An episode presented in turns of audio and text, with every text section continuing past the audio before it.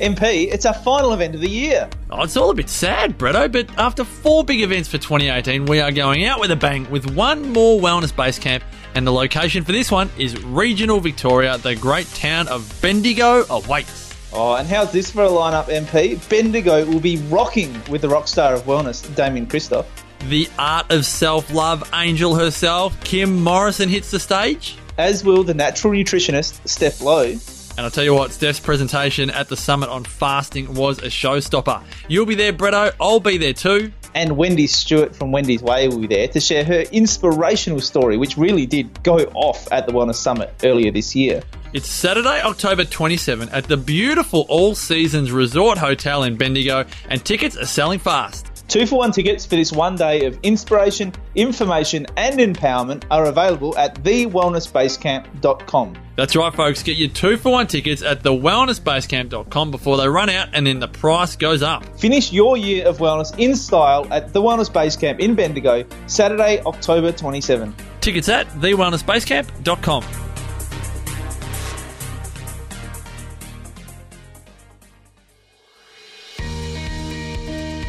Welcome to Home Base Hope, all about autism, the show that invites you to think differently, inspires you to take a whole child approach, and most of all, instills hope when it comes to your child and autism.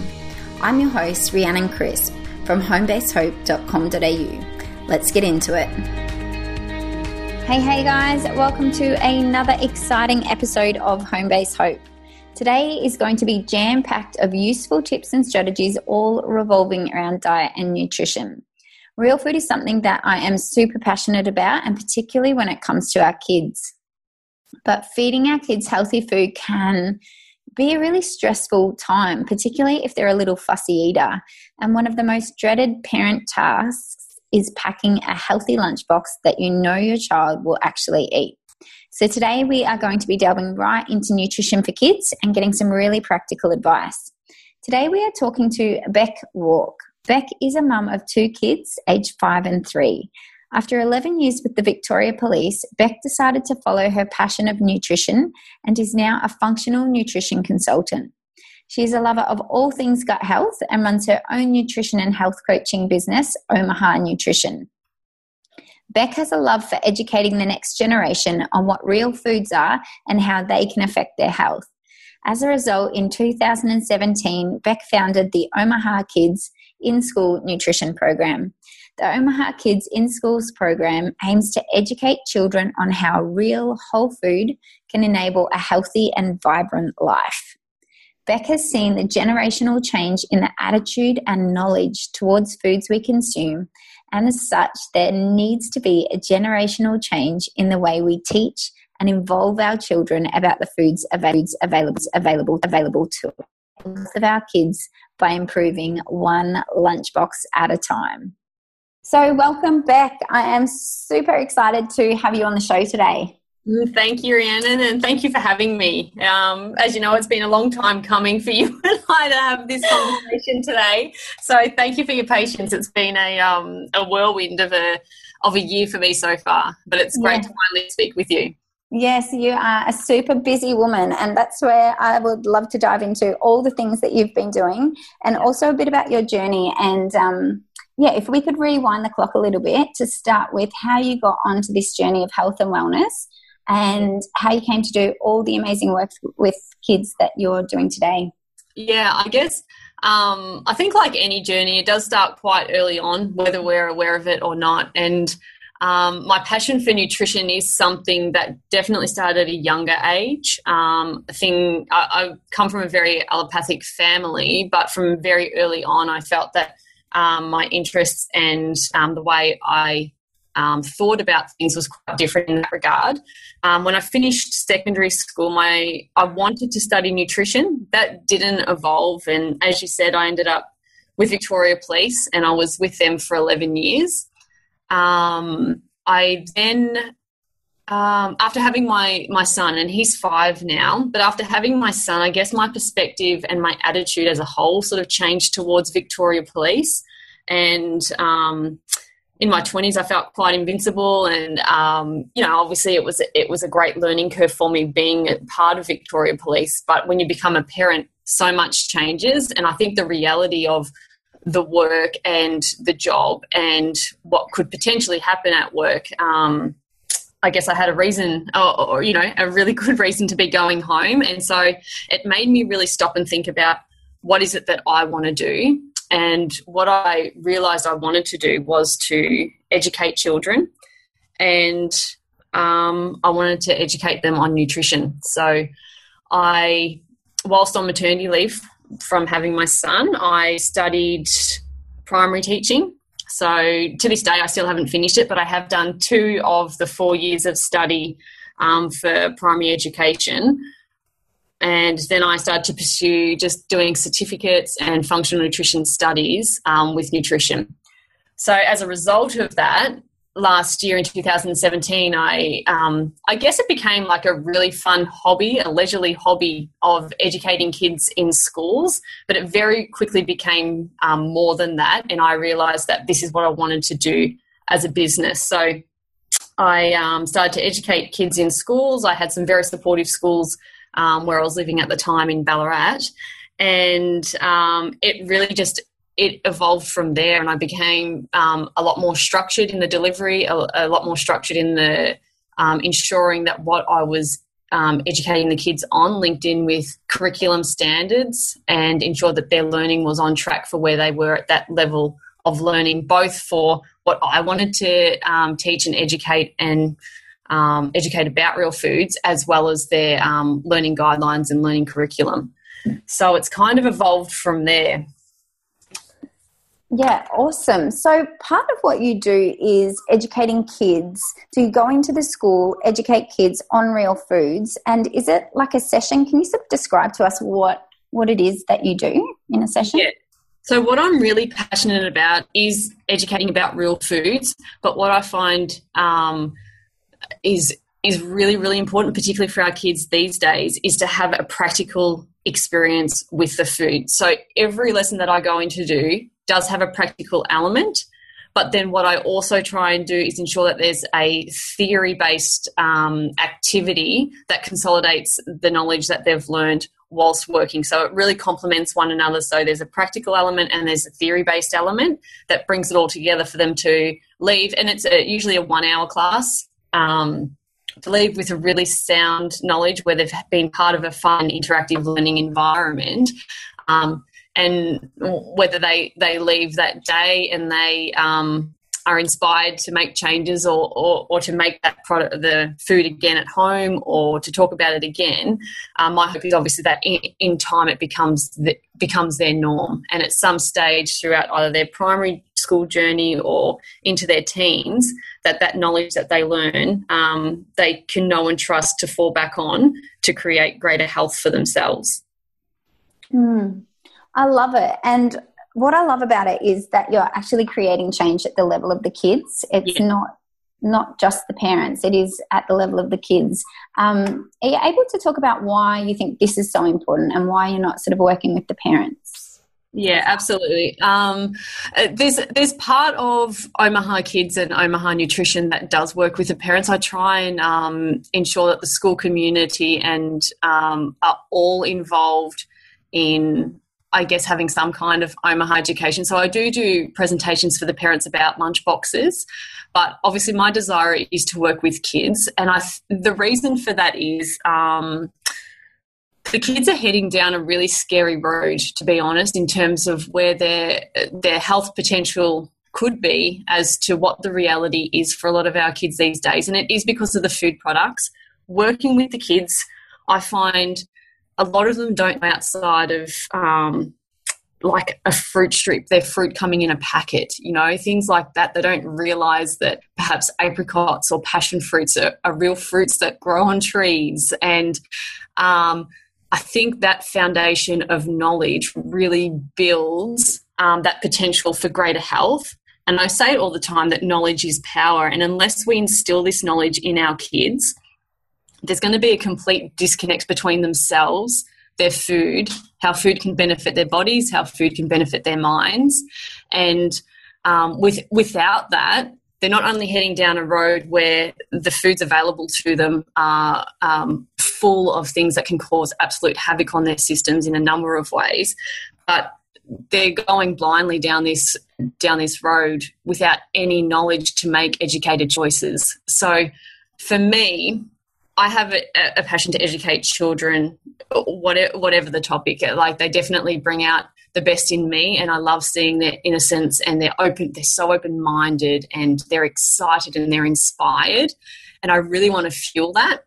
Um, so for me, I think it's important to get to, I guess, just to educate them at that age before um, the norm is what that scary path is packaged foods processed foods not knowing what what to choose and being part of a world where they're just completely lost and don't know any better. So my hope is that if they're exposed to omaha kids in their school through a holiday program whatever it might be um, that i offer that at some stage when they are feeling lost or at that, that point they've got a safe place that they can fall back onto or knowledge that they know they can trust. It's and it's about real food and getting back to back to the basics as to well where does this food come from? How does it affect my body?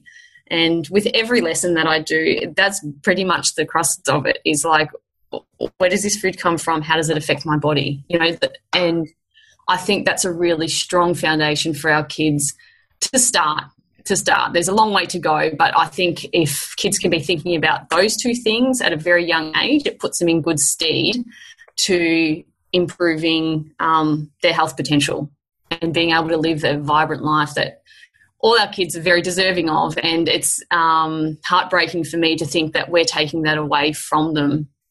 Um, I guess by living in the in the consumer world that we do live in, in terms of the foods that, that are available to us and that we continue to let be available to us by using them, purchasing them, um, and I guess not educating ourselves.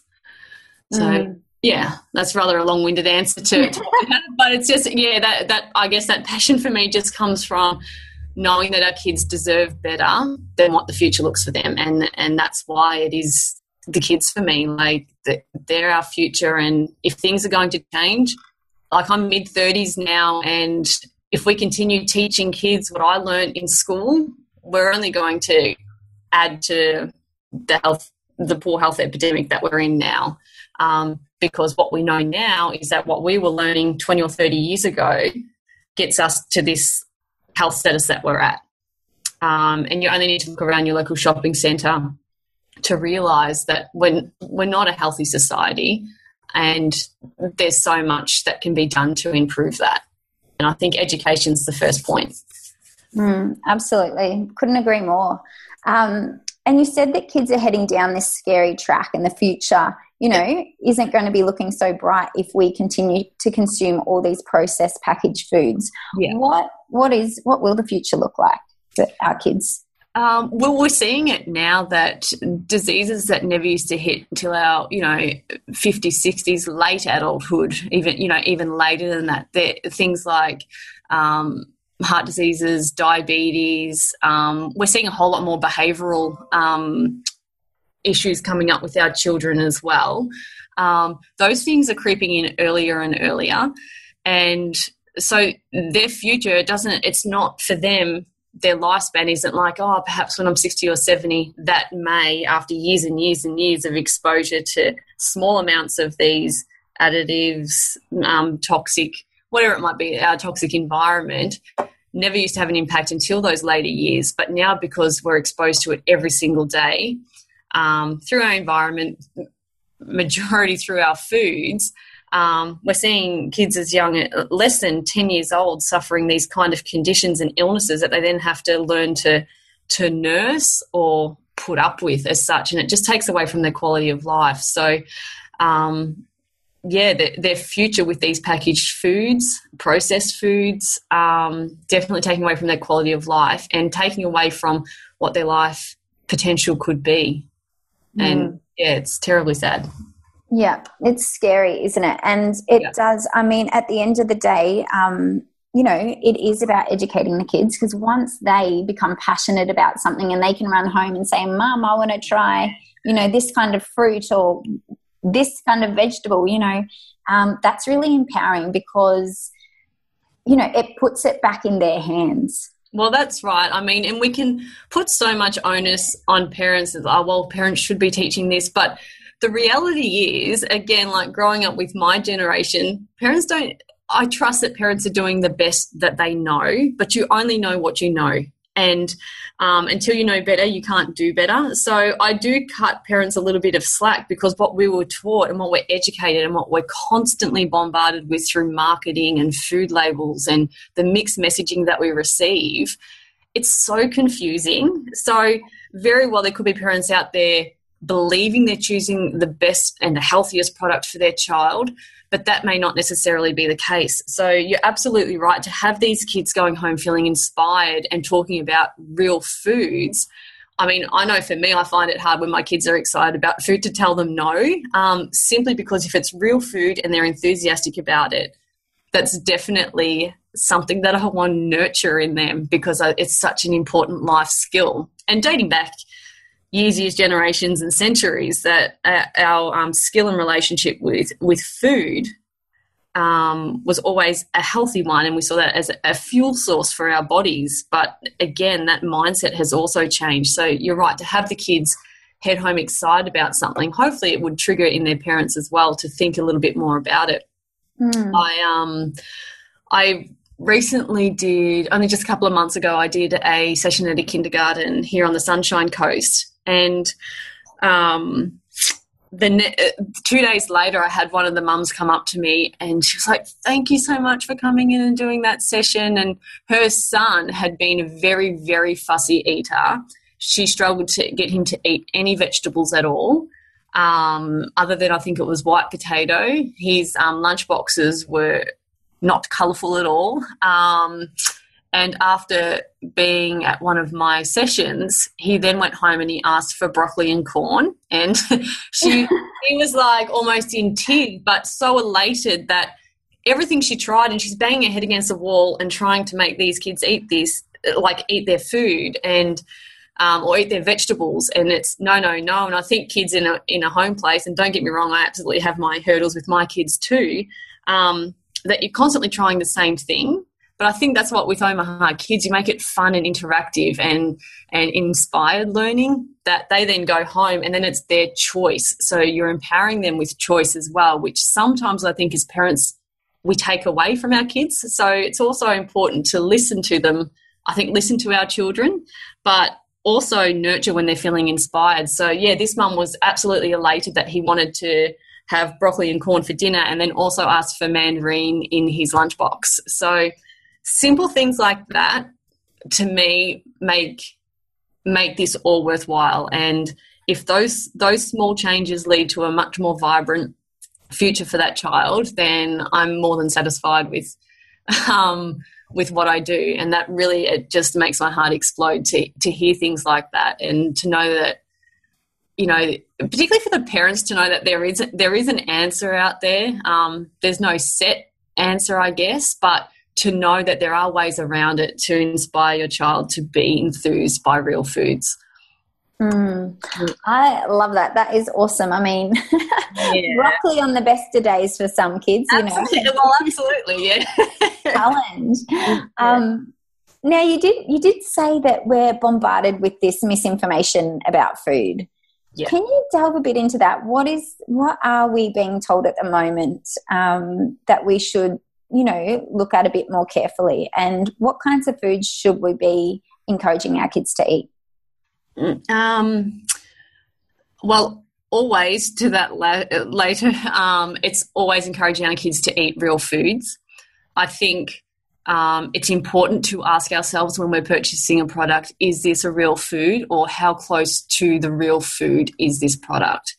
Um, what we're bombarded with is very clever marketing we're bombarded with um, companies and industries that are five steps ahead of the pace to us consumers.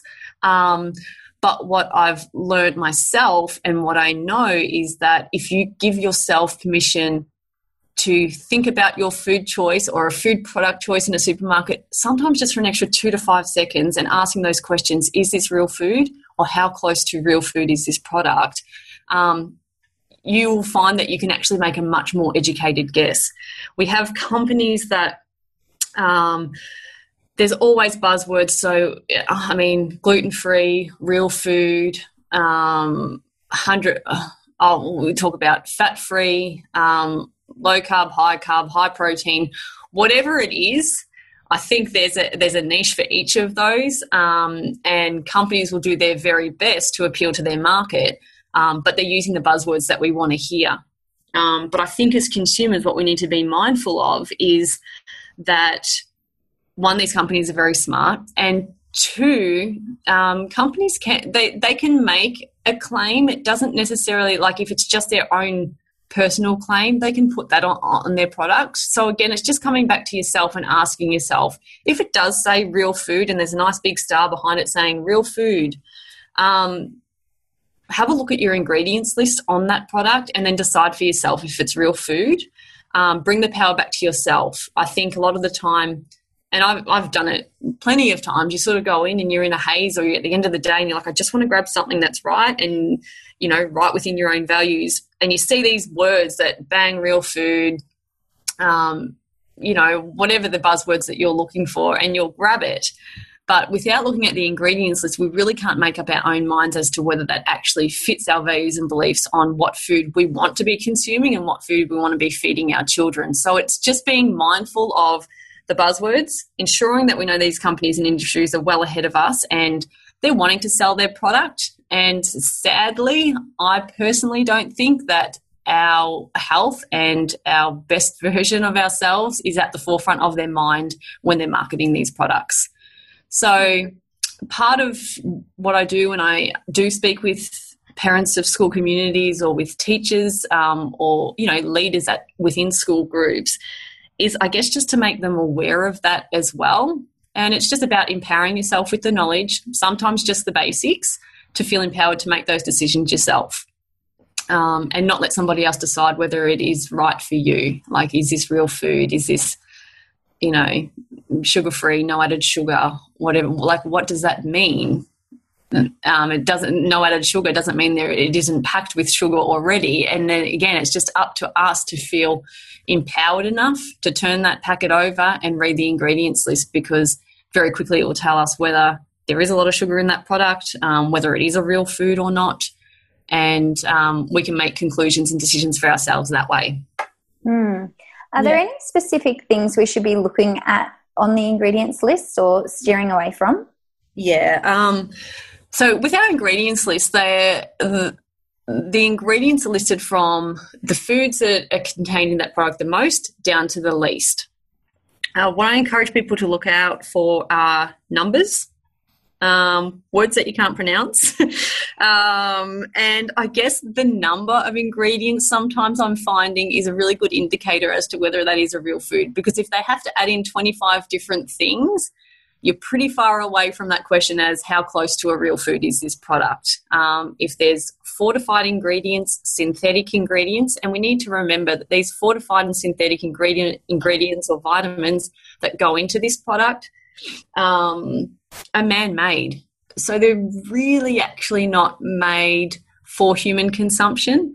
Um, I, I believe that everything that a human is meant to eat, and if we go back generations and centuries and look back, everything we're meant to eat is already already exists on this planet for us. So if we're we've got people in white coats making flavors or um, emulsifiers, you know, to create a bit of texture in a product. Um, I feel like we've steered well and truly away what our innate purpose is and really lost the idea as to what food is for the human body. So, um, when looking at your ingredients list, yes, I guess uh, those things we're looking for numbers because um, because that gives us an indication that that is an additive or an emulsifier, which can be quite stressful on our systems. It can cause stress within our gut, and it can cause cell inflammation, and cell inflammation can lead to disease. And I guess for each person that manifests differently. Um, but when we hear it like that, it's no real wonder that our kids are suffering and, you know, teens and adults are seeing a huge increase in the number of autoimmune diseases um, that are becoming more and more prominent. Um, so, looking at those ingredients, numbers, and there's plenty of apps and websites that you can look at if you're unsure on what that number is. Go and research it. Again, bring that power back to yourself. Research that number. What is that product? How is that made? And more often than not, you'll be quite surprised that it is a chemical or it is something that's not necessarily, it might be tested on its own, but not tested as a whole in terms of what it's grouped with all the other ingredients. So we really don't know what effect that particular ingredient may have on the body. So again, just look for look for your real your real ingredients. Mm, awesome. Yeah.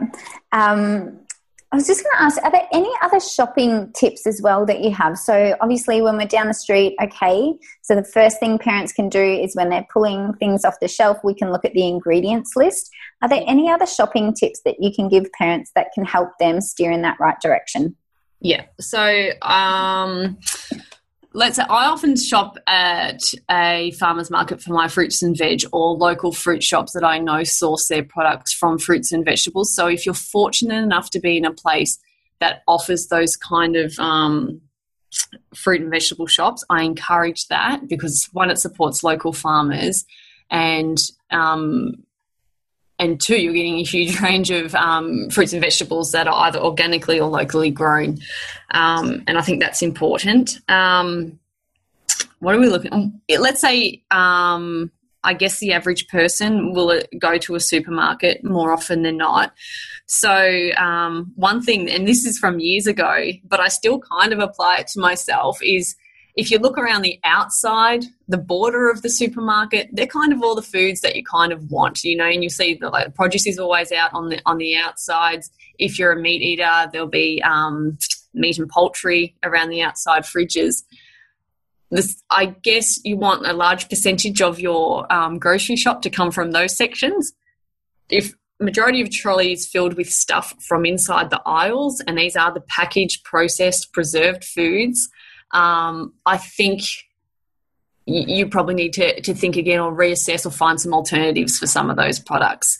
Um, so my go-to is being aware of clever marketing and question what you're being told looking at the ingredients list and having a large percentage of your shop from the outside of your supermarket if you're a supermarket shopper. Mm. Yeah, isn't it scary though? You know, we do buy into the marketing and we do believe it. Um, you know, that we actually have to question that. So that's a really important tip. And I love, yes, going around the outsides because as soon as you start taking your trolley down the middle aisles, there's packets of chips, there's biscuits, mm-hmm. there's soft drinks, there's um, yeah. yeah, just it's just you're bombarded with so many different types of packaged foods, and yeah. too, if you're shopping with the kids, I mean that's a nightmare. it's know? an absolute, it's an absolute nightmare. I don't know how many times you can say no in one shop for them to get the picture that they're not going to get anything. no. you're right, it does. But and again, our our these companies and industries are very smart and they they know what kids are like in the supermarket as well. Yeah. So if you're you're throwing yourself in the gauntlet by mm. heading down there with your kids, um, because again, like I said, these marketing people are a good three to five steps ahead of us. So they're using colors, they're using words if our kids are able to read. You know, they're using pictures, illustrations that appeal to kids. Mm. And Free toys um, free, yeah, free toys, cutouts, cardboard, like yeah, cardboard cutouts, magazines, whatever it might be, and the, the kids are very, very quick to catch on to that. And um, because of the society we live in, and it's um, for a lot of us, it's a it's a, high high stress. We a lot of us either have you know like two working parents, um, like self like a parent working away often, single parents. Um, it's it's very easy to feel vulnerable in a supermarket and to cave. It's kind of like a choose your battle and sometimes you don't choose to fight that battle with your kids in a supermarket. One because you're in a public place and we know how, how dramatic kids can get i guess. Um, and two you don't want to just constantly be saying no because you're often thinking about what else you could be um, you know what what else you need to be doing or what you're going to be doing when you get home. So sometimes it's easier just to surrender to being asked for those foods. So again, the, the market is a, a very smart. So absolutely, yeah. If you add mm. market around the outside, is a, is a safe place mm.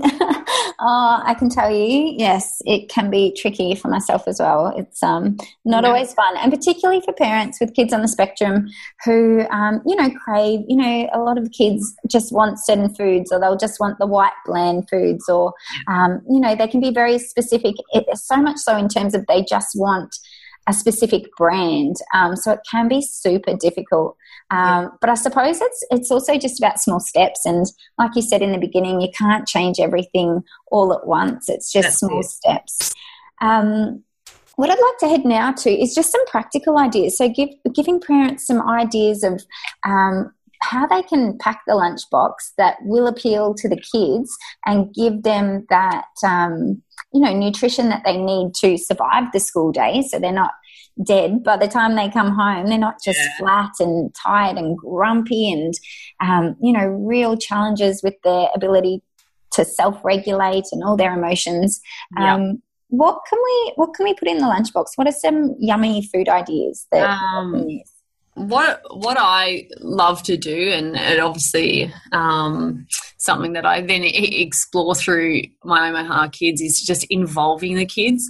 So I will often either the night before or the morning of heading to daycare or kindergarten, um, I'll ask the kids. I'll open up the conversation like, "What's something that you would really love in your lunchbox tomorrow?" and sometimes it might be they might say chocolate or they might say they want something along those lines and it'll be like okay so like if i put that in what else could you have that would be a healthier choice? And just again empowering our kids and giving them choice because often they're just things are thrown in they're in packets they're thrown in there's not a whole lot of love that goes into our food prep. So involve, in, involving the kids in food conversation about what, what they would like in their lunchbox, and then also involving them in preparing the lunchbox.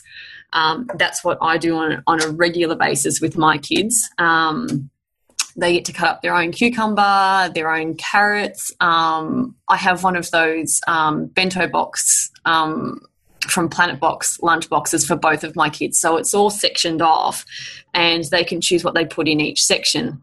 So um, I think that allows them to then go to kinder and be happy about what they've got in their lunchbox and more inclined to eat it. Um, the other thing is like no you know when kids are at kinder like you say for or school for full full days it's really hard to nourish them for the entire day because they are expelling so much energy physically and mentally um, so i often if i'm looking for a sweet um, I guess, a sweet treat or something for them to give them a big energy boost. I'm a huge fan of bliss balls. So I often make them. And again, there's something that you can make over a weekend that's fun and interactive for the kids at home. Um, and they also keep in the freezer for three months. So I can do a double batch and get almost, you know, 40 to 45 bliss balls that can then just sit in the freezer. The kids have been involved in the making of that. So they know what's in it. Um, again, for many reasons, that's a, a, a, um, a good skill to have or a, a good frame of mind, I think, to have to know what's in their food. They've been part of the making process and then they're excited to have it and, and share the whole idea of like, I made these at home. Um, I find my kids are quite proud when they make their own food and as a mum, and I like I like bliss balls to be nice and round, but when kids are involved, you know, they end up sausage shape, they end up whatever shape it might be. But I think again, it's not. I think if we take away that that inspiration or their expression around their um, food preparation, we're almost dampening, um, I guess, what I'm trying to instill in kids, and it's just to build a healthy relationship with their food. So if they come out sausage shape, or they're all crumbly, or they're not quite together, they're still going to freeze like that. But kids are so proud of themselves for just doing it. Um, again, so they're more inclined to eat it. But things like bliss balls can be packed with so many nourishing um, foods. We can sneak in some other little um, ingredients that also give them a great nutrient boost for throughout the day. Um, so I guess yeah, the main thing I, I, focus on with my lunch boxes is um, involving the kids in the process. As many real foods as possible. So I'll often have carrot, cucumber. I have two or three fruits to choose from that get cut cut up. They then will often take a banana as well, like a full banana. Um, we might have some bliss balls in there. We might have last night's dinner in there in terms of their bigger meal. But I think also being mindful that um, lunch doesn't have to be a sandwich. It can be um, last night's dinner. It can be a stir fry. It can be, you know, things like that that we have for dinner that can be eaten cold if we don't have facilities that have an oven to heat stuff up the next day. Um, so, again, encouraging just incorporating more real foods. And if you find yourself putting packets of chips in the lunchbox um, on a regular basis, and that's something you want to change or you think needs changing, um, give yourself permission to change that and include the kids in the process so it's not a shock for them. Um, I think I often find when I speak to parents, they think, right, I'm going out tonight and I'm going to buy all of these things. And, you know, and I think that hinders a sustainable change. So I'm also very encouraging of just slow progressive changes. If your lunchbox doesn't look or sound how I've described in terms of, you know, the carrot cucumber dip, some bliss balls, three different pieces of fruit, and last night's dinner, work towards something like that. And again, just because that works for me doesn't mean it's going to work for everyone, but we're moving back to real foods. And I think that's what's so important for our kids' health. So I encourage people to at least think about how that looks for them and to start to work towards incorporating that. But involving the kids, I think, is the main thing that's going to get us there. Hmm. Yeah, that's awesome. Um, now, some kids on the spectrum, uh, some parents decide to trial a gluten free diet for their mm-hmm. kids. Um, And parents can have a lot of success with, with this. Um, but my concern is that a lot of parents fall into the, the trap of buying the real junky gluten free foods. And as you said, it all comes down to this marketing. Um, and they tend to be loaded with sugar. What are some really good um, gluten free snacks that you can recommend? Um, I find, again, we're looking, I like to make my own stuff. So things like your own, like making your own um, muesli, which you can get gluten free varieties. So, and turning that into muesli bars using some coconut oil or tahini um, to blend that all together. Cut cut them out into your own muesli shapes. I understand that textures can be a problem sometimes for um, children on the spectrum. So, again, it's just working within your own child and feeding off what's comfortable for them at the time.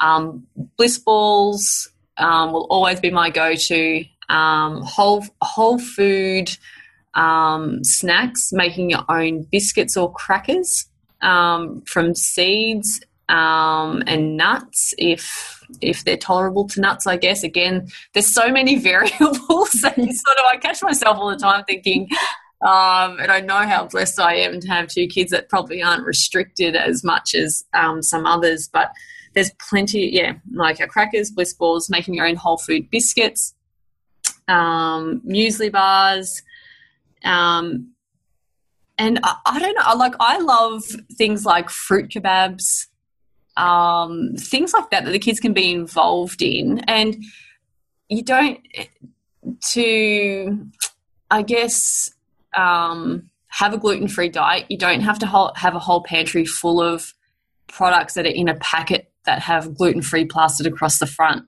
Again, we need to remember that all our fruits and vegetables um, more than likely going to be gluten free if we're choosing organic um, organic fruit, fruits and vegetables, and being creative with that side of things. So I'd be strongly encouraging again that outside of our supermarket, farmers markets, and source majority of our real foods from those places. Um, but there's a whole word of yeah world of whole food um, baking, cooking, and food preparing out there that you could really, you know, get get lost in, I guess, but for the better, and including the kids in in preparing things like that, biscuits or ingredients that they want to put in there um, that are gluten free. If you're finding you're buying gluten free biscuits to um, fill a lunchbox, there's more than likely a way you can do that at home without having all the sugars and emulsifiers that are added into our um, packaged gluten free biscuits. Mm. Mm. Mm. And it is, I love it. And just incorporating the kids in the process because They do. They they love it. They are more likely to eat it. I think there was a study done. Even if kids grow their own fruit and vegetables, they're more likely to eat it because they've been involved in nurturing it and watching it grow. And um, I think the same is true if you're um, mucking around in the kitchen and it's a fun environment yeah. and you're laughing and they lick their fingers and you know they'll spit it back out. But you know who cares? Maybe next time they'll they'll swallow it. You know, and it's not having any expectations and it's just going with the flow. Exactly mm. right. I mean, in a number of times, like I have the kids in with me in the kitchen um, every single day, and there are plenty of times where they're so excited about the food preparation phase, and then it gets to eating it, and it's like I don't like that. So you, you have a good couple of hours in the kitchen with them, and it's all been great and fun, and but and they get to the end and say I don't like that. But for me, I take away from that that they knew they know what was in it. They're learning how to prepare um, nutritious foods, and they've had a good time doing that. So I, I, don't think we can discredit that. And I think if they're hungry enough, the kids actually do eat it. like, but you you talk about um, that that connection with food, like innately. Um, innately, you know, we're hunter gatherers. We go and source our own food, and so when you have kids that are more likely to eat their fruits and vegetables if they've grown them themselves. It's not surprising to me at all um, because our innate selves have a desire to do that. I think it's just that the way that we live at the moment. Um, or the way we've grown to live as a society has taken so much away from that, and we have, um, yeah, a little bit of a disconnect with our relationship with food. So it's just bringing that back into the kitchen and um, making that work for us. Mm. Hmm. Um, now you follow a plant-based diet, don't you? I do. I um I am plant-based, yes. Yeah, I'd love to know for the parents out there who are already on or already following a plant-based diet, can you um, just give them a bit of advice on maybe what they can do to ensure that they're making the best choices and getting enough of all the right things that they need to be healthy? Yeah. Um, so yes, look, following a, a plant-based diet, I think there's yeah, there's there's plenty surrounding all the different types of way of eating. For me, I found that this is what works best, has been best for my own gut health, my own personal health, and my own mental health. Um, the things that I do, um, again, I'm going to go back to um, looking for organic, locally grown foods. Um, number one, how do we identify if we're getting enough? Um, I've spent a lot of time over the last couple of years trying to really learn how to listen to my body again. Um, again, our disconnect with food, I think, also goes hand in hand with the disconnect of um, our relationship with ourselves and not really understanding hunger from boredom, from wanting to eat just because. And it's definitely a skill of listening to my body talking to me. Like your body communicates in lots of different ways. Um, so I think learning to listen to your body. So if you're, you know, you're waking up with a headache or fatigued legs, or you've you've eaten and you're you're feeling bloated, or the opposite, you're constantly hungry, then they're very clear indicators that you're not getting enough. Um, I find on a plant based diet, if I am f- fueling myself correctly multiple times a day, um, having I incorporate um, avocado, coconut oil, where I get my fats from. Um, i find that that works really well for me when it's complemented with um, with carbohydrate based um, vegetables. You know, um, fruits I kind of um, I limit just because of my own gut problems. And again, it's just listening to your own body. So I think shopping organically and yeah, getting in touch with listening to your own body and responding in in a in the right way to that. I think are the two most important things that I implement with my plant based nutrition. Mm. And they're important for everyone. Like that's a general message for everyone, isn't it? Just listening to what your body's saying. Mm. Yeah, and I think, like as I said, I think it's a skill that that we have lost, and it's potentially part of the reason why um, our health status is as catastrophic as it is at the moment um, because we're not learning to listen to ourselves. Our body screams at us through aches and pains, through rashes, through colds, through snotty noses, through coughs, through difficulty at breathing, through um, not being able to move properly. You know, our body's telling us for many, many years before we are diagnosed with disease that um, something's not quite right or we're not nourishing ourselves correctly. So, yeah, you're right. It's definitely a um, listening to your body is definitely a skill, whether plant based or not. Um, something that I encourage more people to be inclined to um, or open to learning how to refine, I guess, and how to mm. do better. Mm. Because we have come to really, um, you know, you said with the snotty noses and all these different ailments that we have, um, we just believe they're normal. Like that's just, yeah, you know, that's how I am. I always have a, my child always has a runny nose or they're yep. always snuffly or, and we don't sort of, oh, they're sick beyond it. Um, yeah. Yeah. yeah. But I think there is this real grassroots movement where parents are becoming more informed. They want, you know, they want to soak it up um, yeah. and they want to learn more. So I think we're sort of at this point of a bit of a revolution, like a nutrition revolution, and parents are demanding more. So absolutely, awesome. yeah. I think I think you're absolutely right. We're definitely on the on the crest of a wave, and people are, are hungry and wanting to know this kind of information because they know that what we've been doing is not working. And um, yeah, absolutely. I think people are desperate for something different and willing and wanting to hear um, a, a, new message that's, mm, I guess, more valuable to them and their theirs and their family's health. Mm. Yeah. Mm. Awesome. Well, Beck, let's head over to the five rapid fire questions and we'll start to wrap Yay. this up. Alrighty. So, number one, what is one habit that parents can implement today?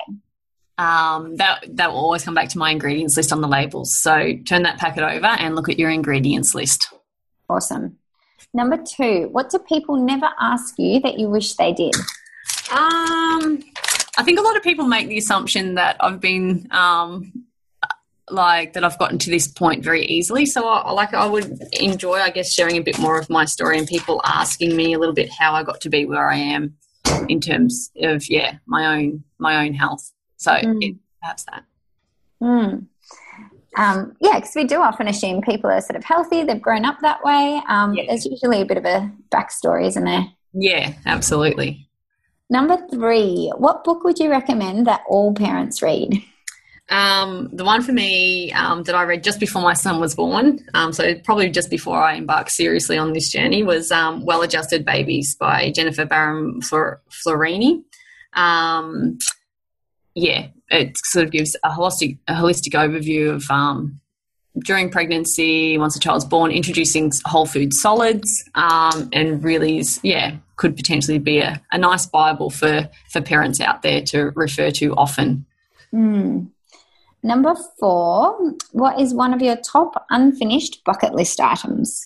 Um, bucket list item is um, um, I, well, as you know, I've recently moved to the sunny coast, but I still have the dream of following the summer around the world for 12 months. So, um, yeah, that's what I'd love to do one day. Yes. Oh my gosh. I will come along with you. yeah.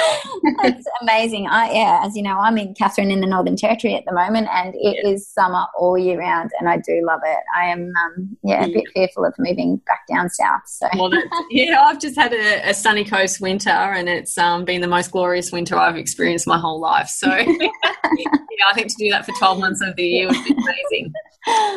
And number five, if you could only offer one piece of advice to parents, what would it be?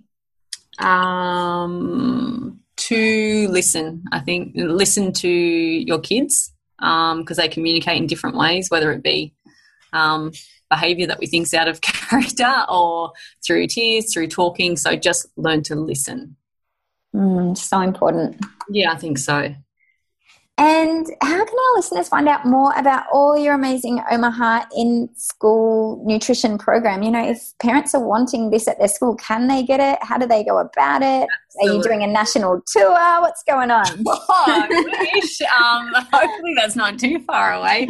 Um, I do, I do um, sort of do regular travel between Victoria and obviously I'm based in Queensland now, but Victoria is my home base. So, given the work I did last year, I've sort of been back and forth from there. So, absolutely, I mean, I'm happy to go anywhere in the country, to be honest.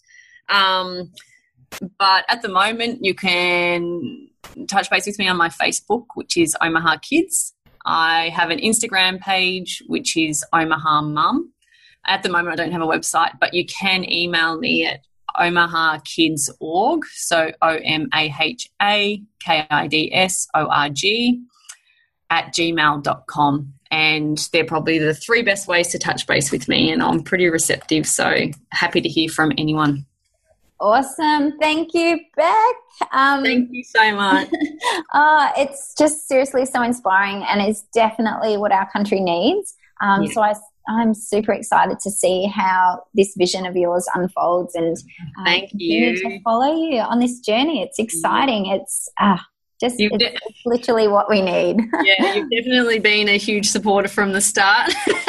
um, so I appreciate that and thank you for that. uh, Thank you so much for your time. Thanks, I appreciate it. Thank Cheers. you so much. Bye. Bye. Thanks, guys, for listening. I really hope you got some value out of today's conversation. Now, I would love to connect with you. I am really active over on Instagram and Facebook, so I'd love it if you came over and you said hi. All you have to do is search Home Base Hope and you will find me there. Now, if you don't know already, I am a lover of essential oils and a doTERRA wellness advocate. I really believe in the value of essential oils, and if this is something that you would like to explore and learn how you can use them in your family's life, then please get in touch. I would love to connect with you. And also, if you head over to Homebase Hope website, so that's homebasehope.com.au, I have created lots of visuals and social stories. So, visuals in terms of first then, choice boards, visual schedules for toileting, getting ready in the morning. I've done all the hard work for you. Um, these are printables that are available on the on the website, so you can access today. Finally, if you love this fortnightly injection of information, please subscribe to the podcast. All you have to do is head to iTunes and hit the subscribe button, and every fortnight you will get an instant notification of the latest interview. If you do like the show, please jump on iTunes and leave a five star review so more people can discover this podcast and so we can inspire positive change for more people living on the spectrum. You can access all of the show notes and other episodes at homebasehope.com.au. And until next time, guys, I encourage you to open your mind, respect the differences, and above all, believe that you can make a difference from home base. See you soon, guys.